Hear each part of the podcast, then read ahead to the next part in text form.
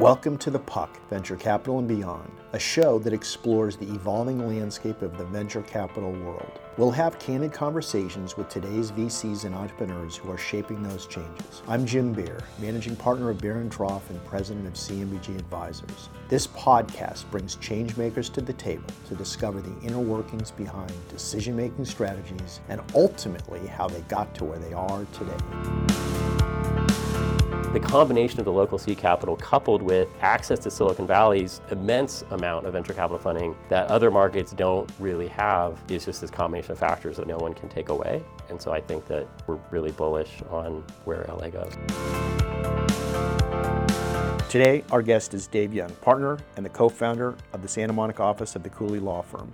Dave, is a top VC lawyer, gives us a unique and valuable perspective on the Southern California VC community. So I want to welcome you. But just for people listening, in terms of an overview of who Dave Young is, where did you come from? What brought you to LA? Where are you from originally? Tell us just a little bit about your background. Yeah, so I'm originally from the Bay Area. I've been in the same practice for 24 years now, which is really representing venture-backed companies and their investors. And you know, I first came down to LA in 2000. I founded the office for another Silicon Valley firm called Venture Law Group, and then eventually came over and founded Cooley's office in 2012. And my background prior to that gave me a little bit of a unique perspective just on LA and markets in general because prior to founding Cooley's office, I'd actually been one of the first six lawyers in offices of three different Silicon Valley firms in different locations and in different markets. So I started out in San Diego where I was the sixth lawyer at what was called Gray Cary, which is now DLA Piper, in the North County office. It just merged with the Silicon Valley firm. Saw that grow to 35 or 40 lawyers, then spent some time in Silicon Valley then went to Venture Law Group in Seattle, again as lawyer number six, kind of right at the peak of the internet bubble, 98 to 2000. That grew to 35 lawyers probably within two years. And then that's when I came down to LA to found Venture Law Group's office. And so seeing those different ecosystems and those different markets, and then also seeing different kind of founding different offices or being an early member different offices gave me a unique perspective to come in and kind of help found Cooley's office. So I've had the same practice my whole career, but in a bunch of different markets, and I think that's really given me some perspective on helping to build here in LA. So talking about that different perspective, when you look at where LA is today, and the companies you were working on 20 years ago versus today, what industries or what things do you see developing, whether it's AI or otherwise, that are new right now in LA? Anything coming across your desk, so to speak? Yeah, I mean, certainly things have changed a ton. And some of it's just the breadth of companies. Like in LA in particular, like when I first came down, and you remember this too, and back in 2000, LA was the fastest growing venture market on a percentage basis even though it was probably a third tier market overall. You sort of had people were looking at convergence of entertainment and tech is what they called it then. And then LA probably got hit harder than any market post internet bubble because it only had internet companies and it's hard to remember that was actually a bad thing in right. 2003 right, and then you kind of had the web 2.0 period in 2005 2006 and la's really taken off since then and so it's interesting because la people think from outside the market that it's all sort of things at kind of entertainment related or media related. And the reality is, if you define that really broadly, there is a lot of that. There's a lot of companies that are at that sort of intersection of media, entertainment, and tech. Again, it can mean a lot of different things, whether that's online video, whether it's just other types of content, whether it's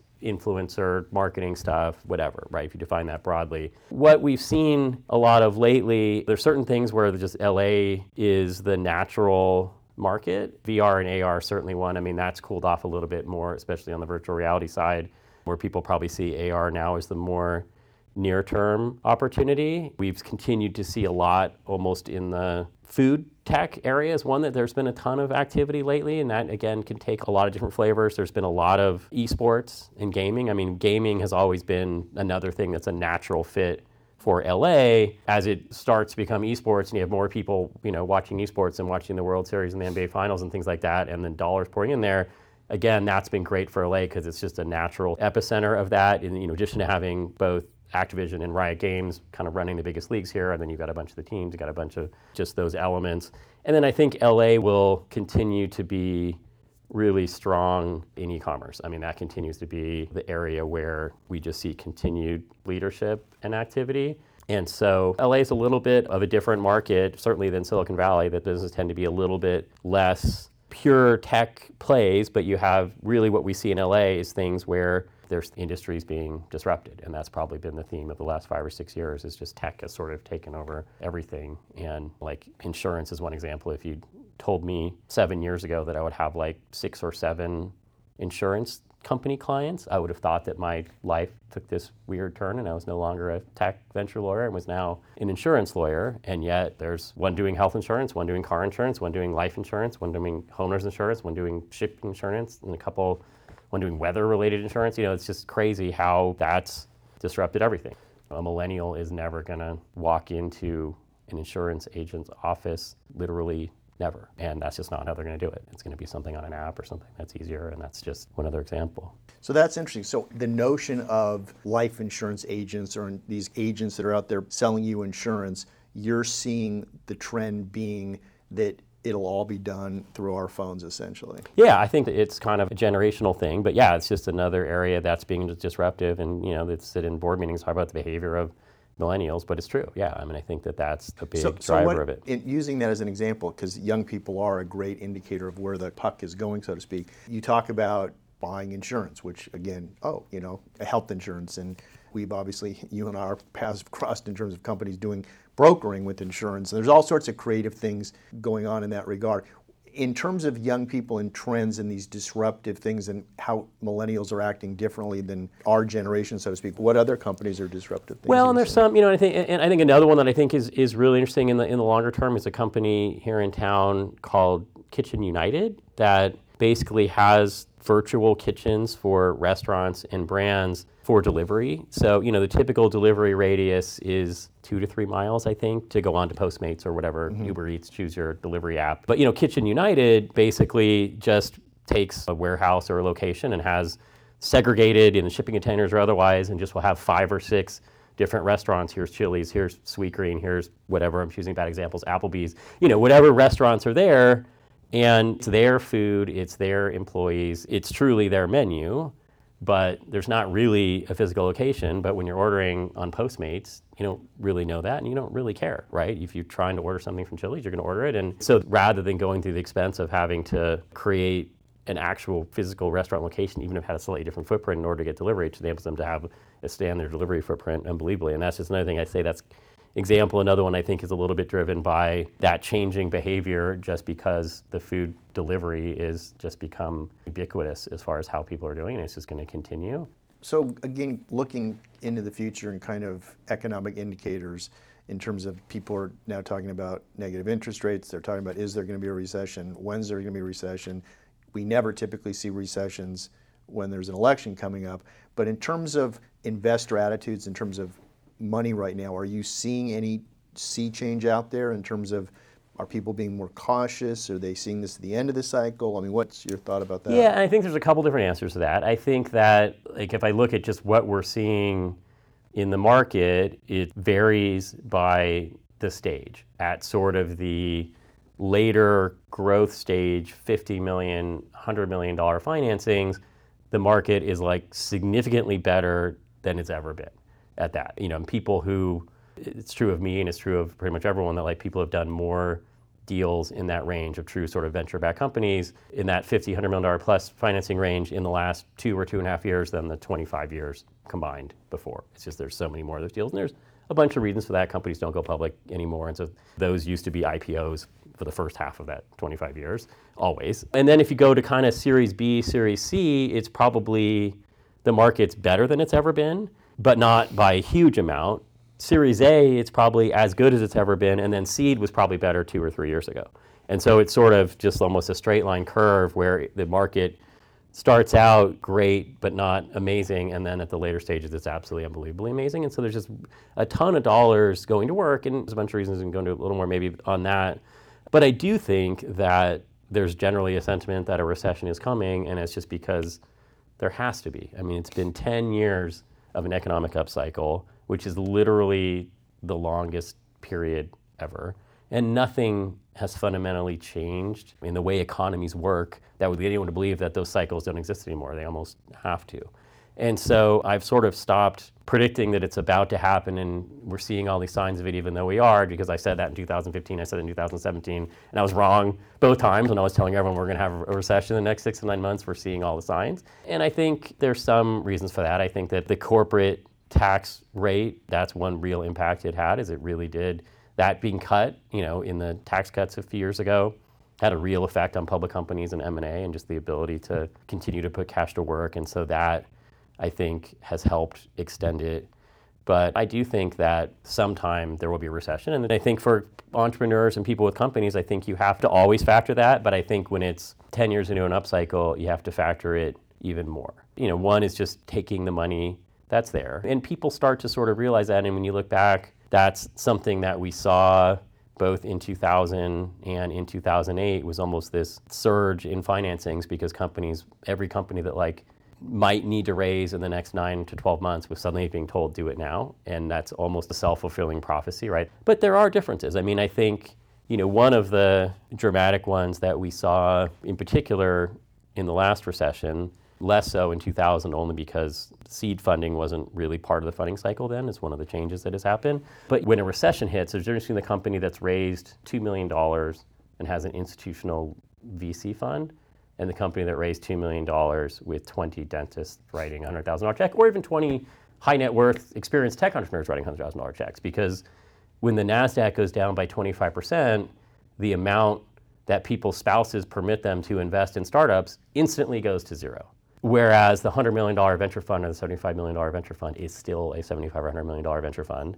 That hasn't changed at all. And if anything, they just slow down on doing new deals and triage their existing companies. But that usually means in past recessions that existing portfolio companies usually get some kind of bridge or flat round or something. They get kind of a year of cash to kind of push them through the recession. And then the triage happens on the back end of that. Not everyone raises coming out of that, but people usually get the one inside round. And so the companies that have a bunch of angel investors, they're sort of mortality rate in a recession is way higher, at least at the beginning of it, than it is where the ones that are venture funded usually have one chance to get another year of cash and then see if they can raise coming out the other side. And so that's one thing that people sometimes need to factor on just how are they structuring their financing. It's not something you always have the choice to do, right? You're not always faced with like these two deals ready to close and one is with a VC and one is with a bunch of angels, but it's still something that people generally can factor in as they think about whether we are going to have a recession, what it's going to look like. And I, and I think there's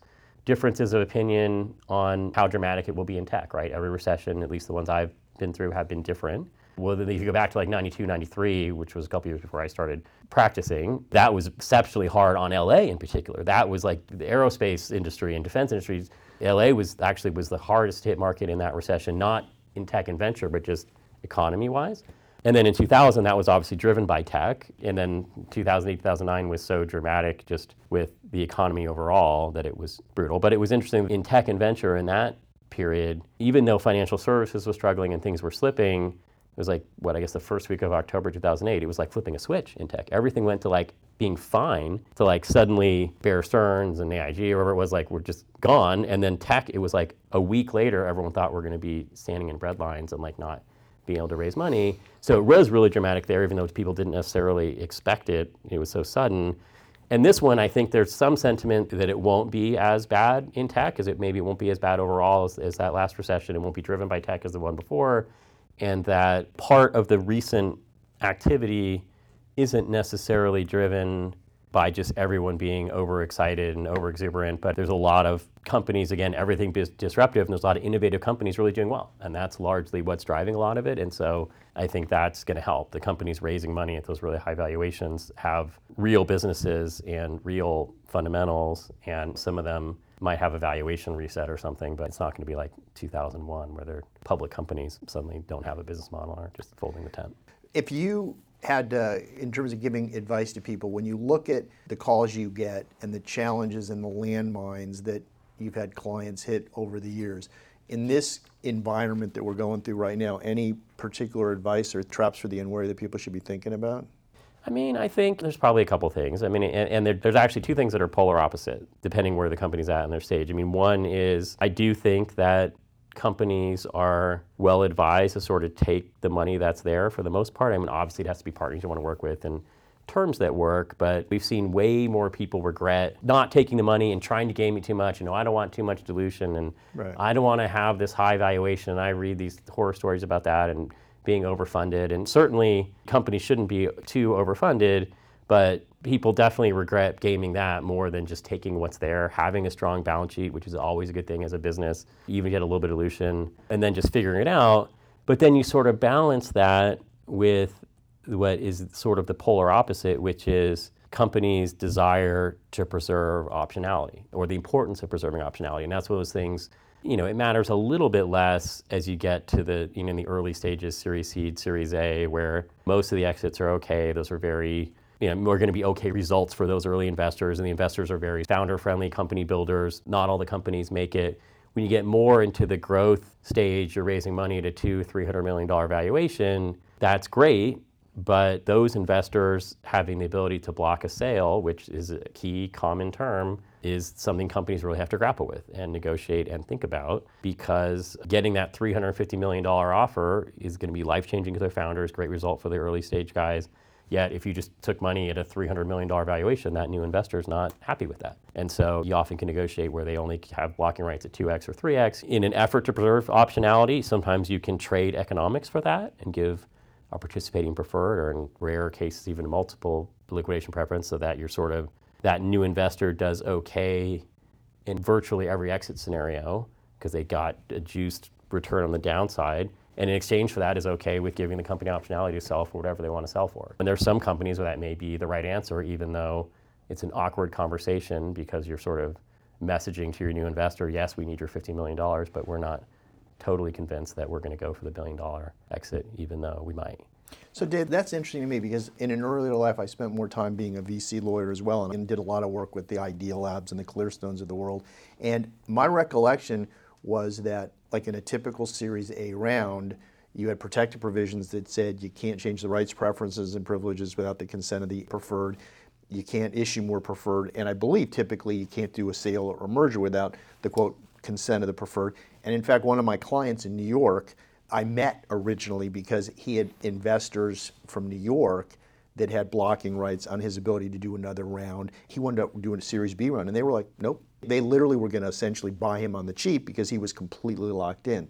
So, long winded question is from your perspective, in terms of these companies, is it's not automatic that they're going to give up those protections with a typical VC? Well, so it is automatic that they're going to be there in some level, virtually automatic. Especially as you get sort of the later stage you go, we do a lot of times, in particular these days, where again companies really don't go public and stay as a private company a lot longer, which has a lot to do with it, where you can negotiate to where that block is only 2x or 3x. And really where it comes in is is that block just, that's 2x or 3x the most recent money, right? Ideally, for the company's perspective, you have all preferred voting together, and that's what sort of solves it. The earlier seed and A guys are at 5x or Right. 10x or 20x, so they're Right. fine. So that's always going to be there an overall preferred vote. It's really like what separate blocking right did you have to give to that most recent series? Because the more there's an uptick in valuation, the more you see that new lead investor wanting their own blocks on Got it. sale and on financings and on conversion of common things because they argue that their economic, correctly argue that their economics are so different. And that's where I'm saying sometimes you can negotiate that away. It'd still be an overall block, but just not one you'd need to worry about Gotcha. in the same way. Okay, that makes sense. So when you look at your Cooley now and the, and the role you're playing, and in terms of personalities of the firm, how would you differentiate what you're doing now in your practice from your competition? And I don't mean you have to talk about what's bad about your competition, what's better about you, but like what's unique about your environment? Yeah. I mean, I think when you take Cooley in particular, I think there's really probably two things that are really different, and they're really two things that attracted me to come over to Cooley in 2012 and help start the Santa Monica office. And one is just, you know, the other competitors to a large extent tend to be the other Silicon Valley firms, and they're strong in Silicon Valley for sure. But if you really peel it back, maybe have one other market each where there's truly a really strong presence. Where for Cooley, the geographic footprint is by far unparalleled. Well, if you take the eight biggest tech and venture markets, in terms of companies, the market share is leading in six of those markets, and it's no worse than third in the other two. And it's also really strong in China and in the UK, our international offices. And so people in Silicon Valley, I think, don't really care about that. It tends to be more Silicon Valley centric. But when you're practicing in LA, and I also, mentioned, I was in San Diego and Seattle in prior lives, it actually matters a lot having that just focus outside Silicon Valley and having that presence. And so having that connectivity into other markets is really helpful. And then the other thing that I think makes Cooley different is just having the fund formation practice, where it's probably 30% of all venture funds and seed fund formation is done by Cooley. And then one of the competitors, Gunderson's probably similar, and then sort of rest of the world is the other 40%. Like it's that concentrated. And that just gives us really deep relationships. So it's interesting that the focus is on the founders and on the entrepreneurs, and that we share that with a bunch of other firms and people doing that same work. But the sort of gatekeepers for the entrepreneurs are the venture investors and the ecosystems. And so by focusing on building all the different ecosystems and focusing on the investors, it actually gives you the tools to really help those entrepreneurs more than if you were just showing up by yourself. And so I think having that sort of broader approach to the whole environment and not just companies in Silicon Valley or companies in LA, I think is what has really helped us a lot. So, when an entrepreneur is thinking of raising money, we've talked to the VCs a lot about what you need to do to get their attention because they're inundated with so many things. How much do you and how much does Cooley help the young entrepreneur if they come to you first find the right home for VC money?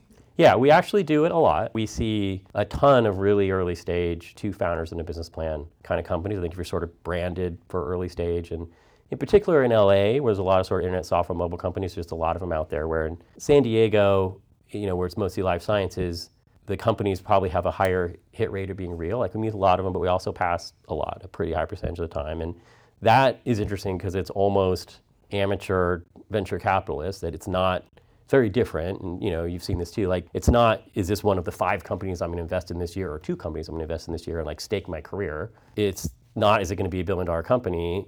It's will anyone invest $2 million in this company? Some may say it's not that we have to pick the winners. We just have to pick the losers and pick, which is maybe a little harsh, but you have to figure out like right. just which ones we really think can raise money. And we actually try and set the bar high. And we actually are perfectly happy letting companies slip through and seeing them get funded because our time is our only resource. We want to reserve it for companies that we really believe in. And then we do spend all time introducing investors. We actually have a full time business development professional in every office, and two of them in Silicon Valley and they probably spend half their time just helping our companies with fundraising with introductions to investors. So that's a fantastic resource. And we don't charge for it. It's obviously not our core business, it's just trying to be helpful. But having that, it goes back to having the geographic footprint that in LA, we probably wouldn't really need the business development people. We know the local investors really well. But if we're tapping into New York or Silicon Valley or Boston, those business development folks know which partners at Cooley, know which partners at all the different funds. And so if someone wants to get to a certain partner at Andreessen Horowitz or whatever fund, like they know which partner can make a warm intro. And so we're able to leverage the whole network of relationships of the firm by having dedicated, non billable people helping connect the dots and helping with that. And it just helps anyway that, you know, I make a lot of the intros, but they're coordinating it and teeing it up because I'm doing it after doing all the client work late at night, where like they're coming in in the morning, like so here's my sets of calls with companies, I'm gonna really help them. Yeah, I think that's an important aspect because their networks vary widely, right? Some come in very well connected and not knowing where they're going to get their money, but a lot of them are very strong entrepreneurs, but maybe don't have that same network, and that's one area we can actually be helpful. So, having lived through the evolution of the LA VC community, and when I started doing this a long time ago, and there was Palomar and there was Redpoint, and then Bill Elkus did Idealab Capital, and all of a sudden you saw these funds start up. There really have been changes.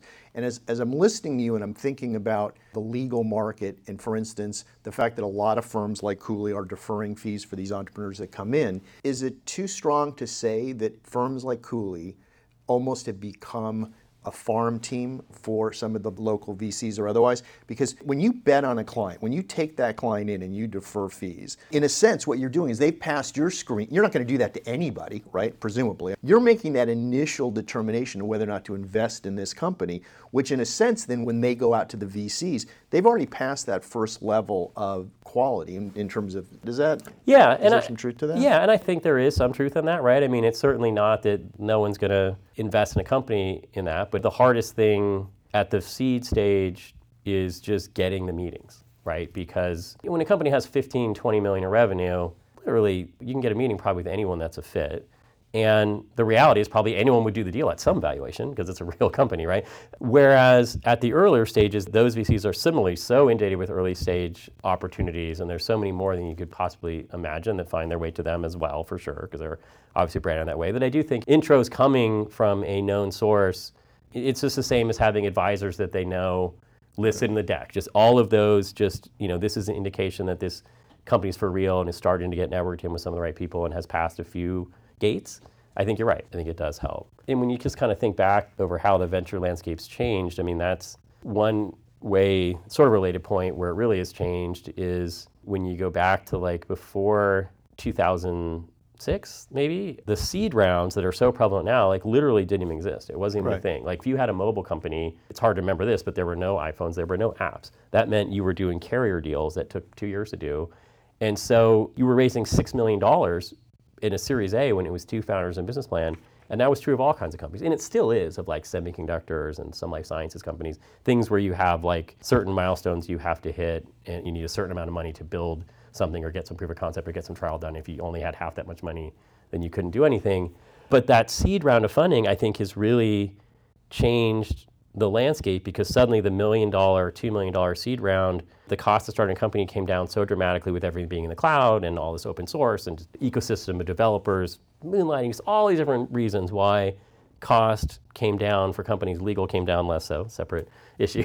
but it's another you know challenge people have grappled with. And that's actually, I think, part of the underlying almost unheralded reason why LA and New York have risen up to being basically number two in the case of New York and tied with Boston for third biggest venture market in the case of LA is just having that really active seed community where a lot of other markets that had been very strong venture markets just haven't developed 40 seed funds in town. Even though when you go back, like Austin and Seattle and San Diego and Boulder, all fantastic markets, we have great offices in most of them. But they had the same size or more venture funding than LA. But when that shift happened, they didn't have the ability to create all of those seed funds because there's just so much wealth in New York and LA that they were able to, because those don't really have institutional LPs when you're starting off at $15 million, $20 million seed fund. It's usually just high net worth folks. And so LA in particular has really been able to adapt to that change in just the way the funding cycles work. Again, so has New York, and I think that's really driven this like almost meteoric rise of those two markets into being the markets that are the most active and most interesting after Silicon Valley. It's funny, there's certain things that you say for the first time. Like I started out and again saw a lot of these Series A rounds. And then all of a sudden, you know, you, you see these companies, as you're saying, with incubators and accelerators and all this other stuff. But I didn't put two and two together and think that it was because, oh, the cost to get in has gone down because, as you say, mobile apps and all these other things in the cloud. I was just thinking about, well, you know, at the end of the day, they put a lot of money out. People got big offices. They geared up and hired all these employees, and they got smart, and they just decided to cut the size of the round down. That may be part of it, but it's also because it's just gotten, just like you can do almost anything on a computer or a phone now, it's gotten a lot easier for these people to start these companies. Well, and they can. They, they raise a million or two, and depending on the business, they come out the other side to raise their Series A with real metrics. You know, and the VCs have gotten good at knowing, like, if it's content, do they have 50,000 daily active users, whatever they're looking for, and if it's e-commerce or SaaS, it's just what's your cost of acquisition and what's your lifetime value of your customer. And just like if, if you can prove those unit economics, if you can show indications unit economics make sense and can work, you don't have to have that many sales to be able to extrapolate that it's going to work for the long term. And so the ability to sort of get metrics off a million or two that demonstrate a lot of visibility into where the company might go for the long term has really been huge. So years ago, or when you were doing these seed rounds, a lot of times you'd see these convert deals. Now, a lot of people are doing these safe agreements. Is that become commonplace? Is that something you see across the board?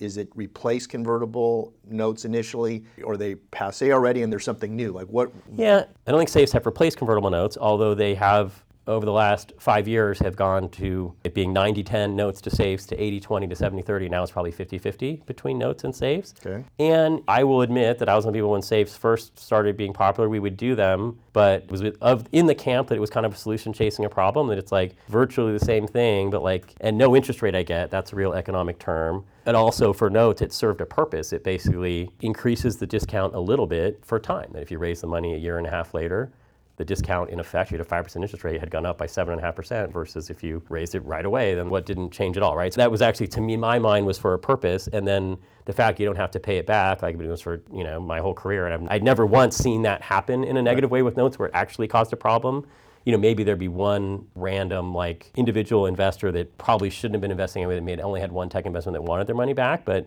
if the notes could only be called my majority interest is how they should be drafted and usually are drafted, that person couldn't do anything anyway. So it usually never mattered. But I think that safes have definitely hit that tipping point where they're just as common. They work really well. They do have the advantage in that because they're open source, you can send it to anyone and hopefully not get a lot of comments, right? And I get that advantage. And so same with the SeriesSeed.com forums sort of really helped with seed financings. Not that they're better than anyone else's really early forums, just having a standard open source set of forums that you can redline against is look, we didn't change anything, so therefore don't make any comments has really added efficiency that you didn't have from notes because everyone used their right, own right. forms of notes. And that's one reason why with Cooley we've just put all of our forms on a document generator on our Cooley Go site available because we just decided that if people use our convertible note forms or they use the Series Seed forms that we have on there, or they we even have the safes on there too, and even our forms of NDA and consulting agreement offer letter, like if there's a lawyer in Iowa with a startup and they use our forms, that's just only a good thing. It's just standardizing. Just right. Sort of similar. It's not quite the same as a safe, but it's the same general concept. It might as well people have good forms and standardize it. And I think that's partly what's driven with safes. But I think it's fundamentally the same thing. I think what's been interesting with the development of notes and safes is that those really, and started with notes, were really structured to be an instrument for bridges, where it was like, we're going to be raising the next six months or soon, and we're putting in money early, either it's an early investor or it's existing investors just kind of doing a down payment on like pro rata they would have done anyway. But then now people use them as entire rounds of financing where it's two years of cash. And so you've had a little bit of an adjustment in the terms because they're being used for a purpose that they weren't originally intended. So evaluation caps started creeping in, and that's originally supposed to just be outside protection that in case the company just absolutely crushes it, a 20% discount or whatever the discount is isn't fair. And so we're going to set this cap. But now people really just look at the cap as the valuation. You think, well, if that's true, then why don't you just do a price round? It's another right. technical discussion, but it's, you know, it's sort of being used in a way that it wasn't intended. So you've had to we've had to kind of adjust the terms. And then you have what at the early stages, when you have notes, what's most common from sophisticated investors in particular is that if the company gets sold, the notes just get 2x or some amount off the top just back. But then, you know, I won't name the company, but I had one company a few years ago where they had raised three or four million in convertible notes from a bunch of institutional investors and then got acquired on the backs of just that financing for $300 million and had these notes that just paid the seed investors 2x. Right. And there was a negotiation that took place. But, you know, it's just another example of just it's the instrument wasn't, it's being used in a way that it wasn't really set up for. And you sometimes have these unintended consequences where if that had been just done as a priced round or with some other way of converting it or having the ability to convert it, it would have. Uh, they would have been protected. It, yeah, they would have made 15x. So there's been a lot of talk recently about going after some of the tech companies because of privacy issues or monopoly issues or all, all sorts of other stuff.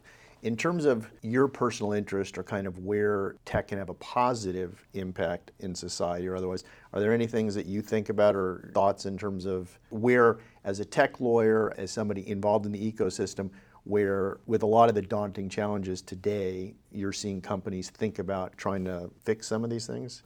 Yeah, I mean, I think that it's certainly interesting to see where it goes. I mean, the privacy issues and some of those issues that the biggest companies of Facebook and the Googles are facing certainly do have an effect. And you do see some things coming down on some of the ad tech companies that are sort of dictated by those companies. And there are reactions that people have to those. And there's been a big flurry of activity in the privacy space too, with all the companies having to comply with GDPR, and then the California equivalent, which is coming out, I guess, at the end of this year, goes into effect. And so, I guess where I've seen it more with the companies I work with is just having to struggle for their own compliance and, and maybe it's a benefit to the lawyers because they'll have to come and do this project right so more people being sort of either having to go scramble to comply or feel some of the impacts, whether it's Google controlling advertising in certain ways or just like Facebook's, there's nothing wrong with it, but Facebook's like continuing just, they change their algorithm every year and all the content companies have their nice upticks in users and views go down, and because they constantly keep changing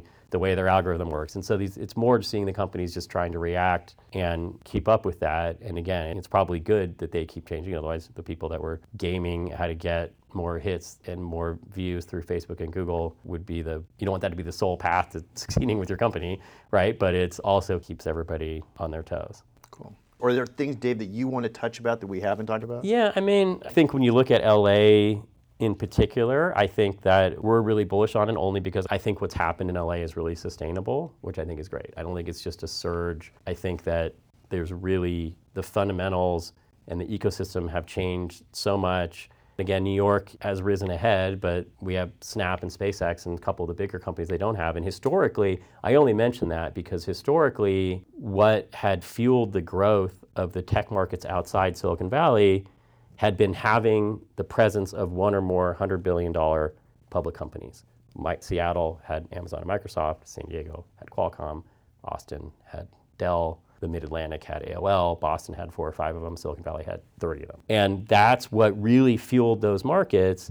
And LA and New York have succeeded in spite of that. And even, you know, SpaceX is a private company and Snap has fueled some new companies, but not as many as those others. And so to me, it bodes really well because inevitably that will happen where a couple of those really, really large companies come out of LA and again, and New York. And I think that that's going to just add to it because I think that we've succeeded in LA in spite of never having the one thing that actually fueled the growth in all the quote competitive markets outside Silicon Valley. And I think that LA too, I guess the other thing I'd say about ecosystem here, and we touched on a little bit with all the seed funds, but LA has sort of these twin advantages over other markets, again, all markets other than Silicon Valley, that we have this amazing seed ecosystem. And that's fundamentally what has to be local. Raising your million dollar round is very, very difficult to have a lead investor from another market. Sometimes people participate or whatever, but they still like to have someone else. So we have that. But then Southern California is the one other market that really has really, really easy proximity to Silicon Valley. Because in LA, when you get past seed to go to your real Series A, there's really only a handful of funds here that do an eight or $10 million or right. more Series A financing. And so people look at it and say, well, God, that's this big negative on the market. But the reality, it doesn't matter. It's because Silicon Valley, from all of Southern California, San Diego too, is a one hour flight away. The flights are like every hour, but that's on each airline. Like they're actually more than that when you fold them all together. And the VCs like coming down here. It's just very easy. Whereas even, again, Seattle, not to pick on them, but Seattle, Boulder, Austin, it's a two and a half hour flight. If you time it perfectly, you can go up and back for the board meeting if you're the VC from Silicon Valley, but you can't really stay for dinner and it's just not as easy. And so having that proximity and also just entrepreneurs that, oh, you want to take a fundraising meeting tomorrow, I'll just get up there tomorrow. It's just so easy that the combination of the local seed capital coupled with that access to Silicon Valley's immense amount of venture capital funding that other markets don't really have, I think, is just this combination of factors that I think no one can take away. And so I think that we're really bullish on where LA goes. That's interesting. Do you think that for young graduates, like the Steve Jobs of the world that start their companies in their garage for sake of argument.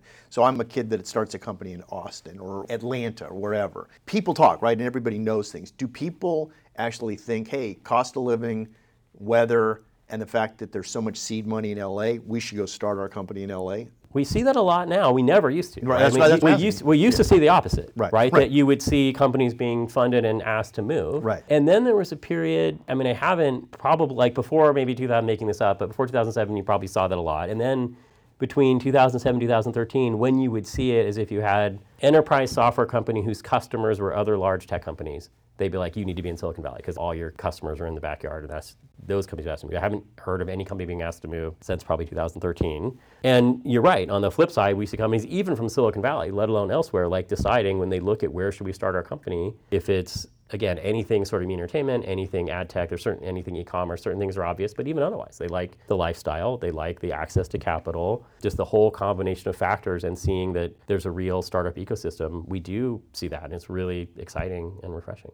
Do you, uh, just because I'm curious, you, you mentioned a couple times that e-commerce is quote big in Southern California. Are we bigger or is head to head with Silicon Valley when it comes to e-commerce? I think we're actually far ahead. Is my sense. I okay. mean, why is that? And you're defining e-commerce in what way in terms of like what's unique about it? When you look at it, LA has always been stronger in companies that had revenue earlier. I think it was just, this goes back even 20 plus years, where some of it's a reaction to not having those large amounts of capital in your backyard, where You had a lot of lead gen companies, a lot of just companies doing again e-commerce where you have like revenue from your first day.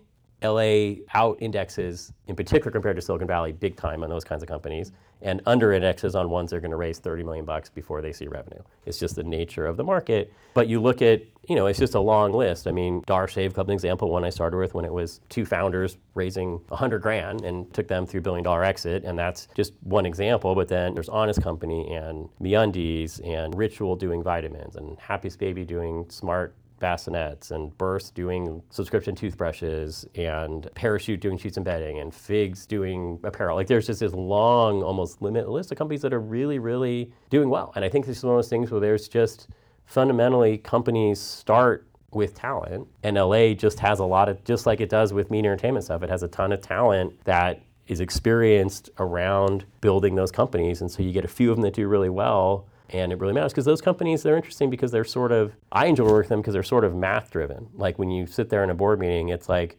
what's the acquisition cost? What's the lifetime value of customers? How are we pricing? And saas companies have some similarities where it's very much like math driven marketing which is different than other kinds of companies. So people that have that experience and skill set you know, obviously the most important thing is building a brand, but then behind the scenes, it's all math. So it's an interesting combination. So when you're, as you said, building a brand and these e-commerce companies, how much when they start out are they saying, we're going to do this, build a brand, and sell not using Amazon, or, or is Amazon taking over all the world? When, in other words, when you're sitting in these meetings, are they thinking about how we're going to market on Amazon? Or they yeah, thinking, they actually very rarely go on Amazon. There's a few that do, Right, right. but you're paying half or whatever. I mean, it really impacts your economics. So there definitely are some that do, but there's been a very strong trend where people are, don't even really consider, and some of them maybe should. Like I've actually had to go the other way. Where a couple like maybe we should be Right. doing this, and it's like why aren't you? Well, which because we never have, you know, which isn't always the right answer. You want to actually have thought it through. But yeah, it really has been for the kind of direct to consumer, like digitally native brands, like really have mostly stayed off of Amazon. and using keywords in Google and Facebook for guerrilla Yeah, marketing? it's Is it- mostly yeah, it's Facebook ads. You know, interesting podcast ads are some of the most effective ones because it's so targeted, right? Right. Where they can really select their audience in a way beyond, and then a lot of them having surprising success with like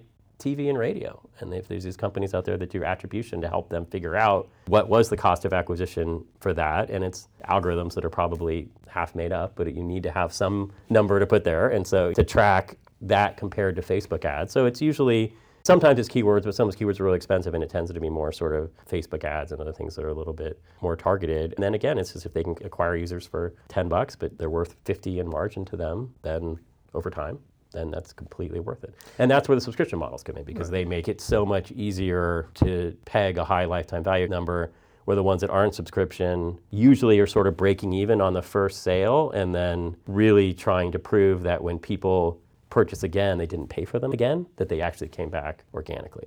Right. So That's- again, thinking where the puck's going, and maybe I'm late to the party here, but Amazon clearly disruptive. The retailers of the world, the Toys R Us's of the world, the WalMarts, the Staples, everybody's you know, getting their butts handed to them by Amazon to a large extent. Walmart's coming back and doing things. But on the puck, we've talked about retail, we've talked about experiential. But in terms of e-commerce, I've always thought about it that the trend was really towards Amazon. But when I'm now thinking about the ads I'm inundated with on Facebook for whatever, even though I normally find it so much easier to just buy on Amazon, boom, it sounds like there's a lot of growth in this area of other platforms to sell your goods. And in a sense, it's almost like Facebook's another alternative to Amazon. Right. And it's using kind of artificial intelligence to figure out what to target you with. I think I know what I want, so I go to Amazon. Facebook's doing the opposite. It's basically saying, I know what you want, Jim, and I'm going to send it to you.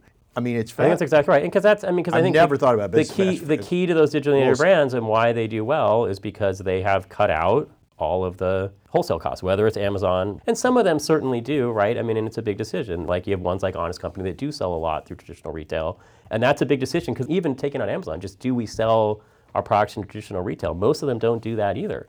Because again, it's sort of the whole point was that we don't have any of those costs. And so it's just our retail price and then that marketing cost of acquiring you as a customer, we can just compare to that. And we're not having Walmart or Target, whoever, making us take this huge haircut on our selling price. And so, if anything, the trend these days is they now open their own retail locations be their own branded ones. We with Allbirds does this in Parachute, and it really works. And it actually ends up really driving better e-commerce in those local markets where they do have a store. And so they're profitable on their own, but they also help the overall business because just that awareness of oh, there's a store in Abbot. I see it. It's awesome. I know it's there. Like actually just increases awareness where it's almost like advertising. Instead of buying a billboard, they just have the store, but people can go touch and feel it. And depending what it is, sometimes they'll go and look at it, but then go back and buy online.